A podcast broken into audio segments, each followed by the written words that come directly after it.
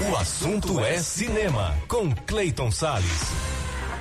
7:49 em Mato Grosso do Sul, e o Clayton já tá aqui com a gente na bancada pra falar também que o Clayton errou o bolão da semana passada, o bolão que não vale nada. Mas quem que acertou esse bolão? O jogo contra o Camarões. Bom dia, eu sou péssimo de bolão, né? Pelo jeito. Eu falei o quê? 2-0? 2-0, não, mas a TV inteira errou. O Brasil, né? A Tefertel inteira errou o bolão. Quem que adivinha? Mas ninguém deduziu que o Brasil ia jogar com o time reserva, ou nem com o time reserva. O Cortinho, que é anti-diversão, mas a opinião dele não conta. Até apostou que ia ter vitória dos Camarões mesmo. Ah, então ele ganhou, ué. Não deixa ele ser uma vitória. Não acertou o placar. Eu acertei o placar, mas eu acertei o time. Acertou, tá vendo? Então ele ganhou. E amanhã, Cleiton? Bom, amanhã, na verdade hoje, né? Hoje já tem estreias nos cinemas de Campo Grande, começando com as estreias. Aliás, bom dia, Thiago, Heloisa, Quartinho, Maristela, Lucas, ouvintes da 104 FM. Vamos começar pelos cinemas. Tem duas estreias, né? Um filme brasileiro chamado Pronto, Falei. É o famoso Pronto, Falei, é o nome do filme. Frase muito usada na internet. Muito usada pra quem fala alguma coisa. Isso, pronto, falei. Geralmente alguma besteira e diz, pronto, falei. Bom, o nome do diretor é Michel Tikomiroff. É uma comédia brasileira, conta a história do Renato, que é um sujeito muito tímido que só consegue se expressar por e-mail, por carta, enfim, não consegue falar o que sente, e aí ele resolve fazer tudo isso por e-mail e por carta, né? Aí ele escreve e-mail para todo mundo, resolveu fazer um desabafo longo, resolve escrever e-mail para todo mundo, namorada, os pais, amigos, e aí, só que aí ele hesita em mandar, ele é tímido até para isso, para mandar os e-mails. Ele escreve, mas ele deixa no rascunho. Só que vai acontecer alguma coisa nesse contexto todo aí. O nome do filme é Pronto, Falei, é uma comédia brasileira que entra em cartaz hoje nos cinemas, nos 3 cinemas. E aí, especificamente no Cinemark e no Cinépolis, vamos ter o filme chamado Irmãos de Honra, que é um filme de J.D. Dillard, é um drama de guerra, conta a história de 2 pilotos de caça da Marinha Americana que arriscam suas vidas durante a Guerra da Coreia, né? Então, Irmãos de Honra é uma das estreias também nos cinemas aqui de Campo Grande. Na semana que vem, na quarta-feira, vai ter a pré-estreia, já tá super badalado, né? Do novo filme do Avatar, né? Mas e só na quarta-feira da semana que vem, as pré-estreias nos 3 cinemas de Avatar, O Caminho das Águas. Novo filme, a sequência do Avatar de 2009, né? Eu não sei se vai ter 3D, porque o primeiro Avatar foi a primeira experiência brasileira com o cinema em 3D, né? Mas, de qualquer maneira, estará em cartaz, em pré-estreia, e na quinta-feira que vem eu dou mais detalhes sobre Avatar, O Caminho das Águas, que é um novo filme dessa franquia. E para quem gosta da saga Crepúsculo, os cinemas estão reprisando, né? Um dos filmes da saga Crepúsculo, Lua Nova. Então é uma das atrações também dos cinemas de Campo Grande. Para saber horários, preços, classificações indicativas, o que segue em cartaz, o que não saiu da programação, porque as programações mudam todas as quintas, né? O que não saiu é só acessar os sites dos cinemas de Campo Grande. Agora vamos lá para os streamings, começando pela Netflix, que vai ter uma estreia interessante, né? A partir de amanhã entra em cartaz, ou sobe para a rede, o filme Pinóquio. Só que é a versão do Pinóquio do Guillermo del Toro. Então é um filme que tem a assinatura desse premiado diretor Guillermo del Toro, né? É uma animação em stop motion. É uma releitura, né? Do clássico conto do bonequinho de madeira que ganha vida e o nariz dele cresce quando ele mente, né? O Pinóquio. Então vai entrar amanhã o Pinóquio do Guillermo del Toro na Netflix. É uma animação stop motion para crianças e também para não tão crianças assim, né? Na Amazon Prime Video nós vamos ter a estreia também amanhã de um filme chamado Um Presente da Tiffany, né? É uma comédia romântica, conta a história de 2 casais prestes a dar um passo maior nas suas relações, a trocar alianças e tudo mais, né? Então, uma troca acidental de presentes vai causar reviravoltas e descobertas avassaladoras. Só que não são presentes quaisquer, são presentes da Tiffany, que é aquela famosa grife de joalherias lá de Nova York, né? Então, isso vai dar um rebuliço lá na vida desses 2 casais. Um Presente da Tiffany é um filme que entra amanhã na Amazon Prime Video. E aí no Sesc, vamos dar os eventos agora, na verdade um evento só, né? No Sesc Cultura, nós vamos ter um filme chamado O Destino Está na Origem.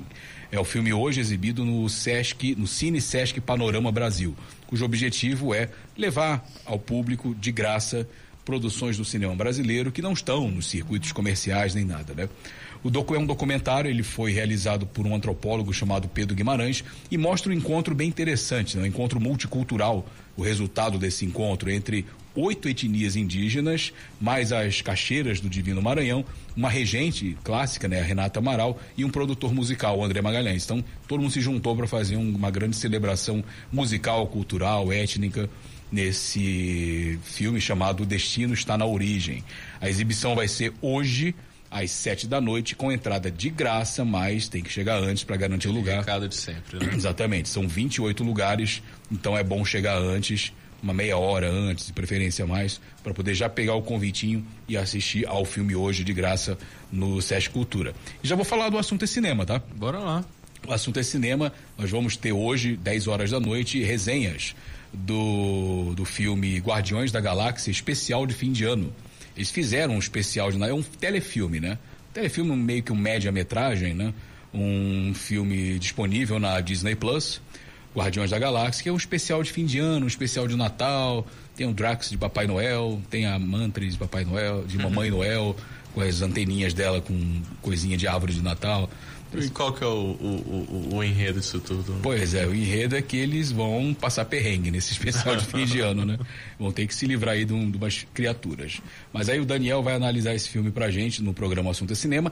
E a outra crítica que a gente vai ter é da série que eu já falei aqui, né? E aí eu já assisti e já vou comentar sobre ela hoje, o Wandinha, né? Primeira temporada do Wandinha. E o Wandinha, sim, tá recebendo um investimento em marketing. Até eu vi um dos trens do metrô lá em São Paulo foi todo decorado com a temática de Wandinha. Tem os corrimões em cima, tinham as mãozinhas, né? E a voz do metrô que fica, né? Próxima estação e tal. Com a voz da dubladora em português. Dubladora da Wandinha. Então, super investindo, super apostando então, aqui no Brasil. E tá dando certo, porque no Brasil já é uma das séries mais assistidas. No mundo já está se igualando a séries muito populares desse segmento, como Stranger Things, né? Então, Wandinha chegou com tudo, né? Talvez também ancorado muito pelo sucesso já precedente da Família Addams, né? A Família Addams é uma franquia super querida, né? De filmes, né? Que veio dos quadrinhos, nasceu nos quadrinhos e depois ganhou as televisões americanas com uma série dos anos 60, né? E aí depois ganhou o famoso filme dos anos 90, né?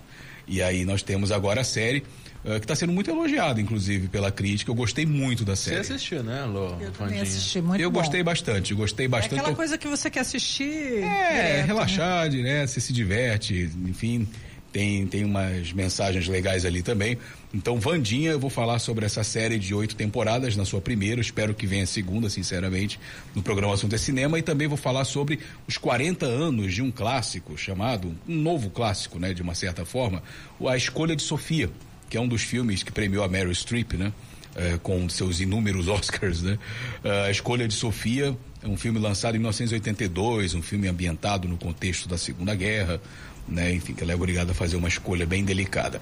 40 anos de Escolha de Sofia, além de outras atrações no programa O Assunto é Cinema, que vai ao ar hoje, a partir das 10 horas da noite, aqui na 104 FM, Thiago. No sábado, 5 da tarde, tem Blues Derivados. Tem homenagem nesse sábado, Cleito? Blues Derivado tem uma grande homenagem, na verdade, um dos maiores nomes da história do rock and roll. Hoje é um saudoso artista, né?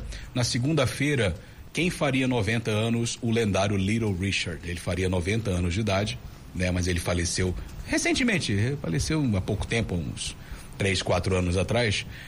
Nós vamos falar sobre o Little Richard, né? Sobre a sua carreira, grande pianista, performer, né? Um showman nos palcos, um incendiário nos palcos, até hoje, né? Até pouco tempo, aliás. Ele estava fazendo shows durante os seus últimos dias, né?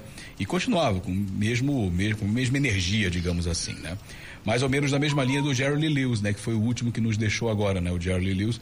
Então, Little Richard, vou falar sobre ele, sobre a vida, a trajetória dele, a importância dele pro rock and roll, pro piano principalmente do rock. Ele era um grande pianista, né? Então, nós vamos ter essa homenagem no programa Blues Derivados. E no Sala de Jazz, que vem logo na sequência, vou comentar 3 álbuns de um grupo brasileiro de música instrumental brasileira chamado Azimuth. O Azimuth é um dos grandes nomes do instrumental brasileiro, pouco conhecido do público brasileiro, mas quem gosta de MPB talvez se lembre vagamente daquela música Linha do Horizonte, né? Que é uma música dessa banda Azimuth, música dos anos 70, né? Uma das poucas músicas cantadas deles, né? Mas vou falar sobre a parte instrumental da banda Azimuth no Sala de Jazz. Então, só recapitulando tudo isso, sábado, 5 da tarde, Blues Derivados, entre outras atrações, com uma homenagem ao Little Richard, seus 90 anos, do saudoso Little Richard. Na sequência, às 8 da noite, Sala de Jazz com Azimuth. Lembrando, Sala de Jazz e o Assunto é Cinema sempre disponíveis no Spotify da Rede Educativa. Perfeitamente. Clayton, placar de amanhã. Ah, eu tô tão ruim de bolão. Vamos lá, pra mim vai ser... É possível que haja prorrogação, né? É possível. E Croácia é boa de Croácia é enjoada, é um time enjoado. Não é a Coreia, né? É bom lembrar, tá empolgado com a história da Coreia, mas a Coreia é um bom time, né?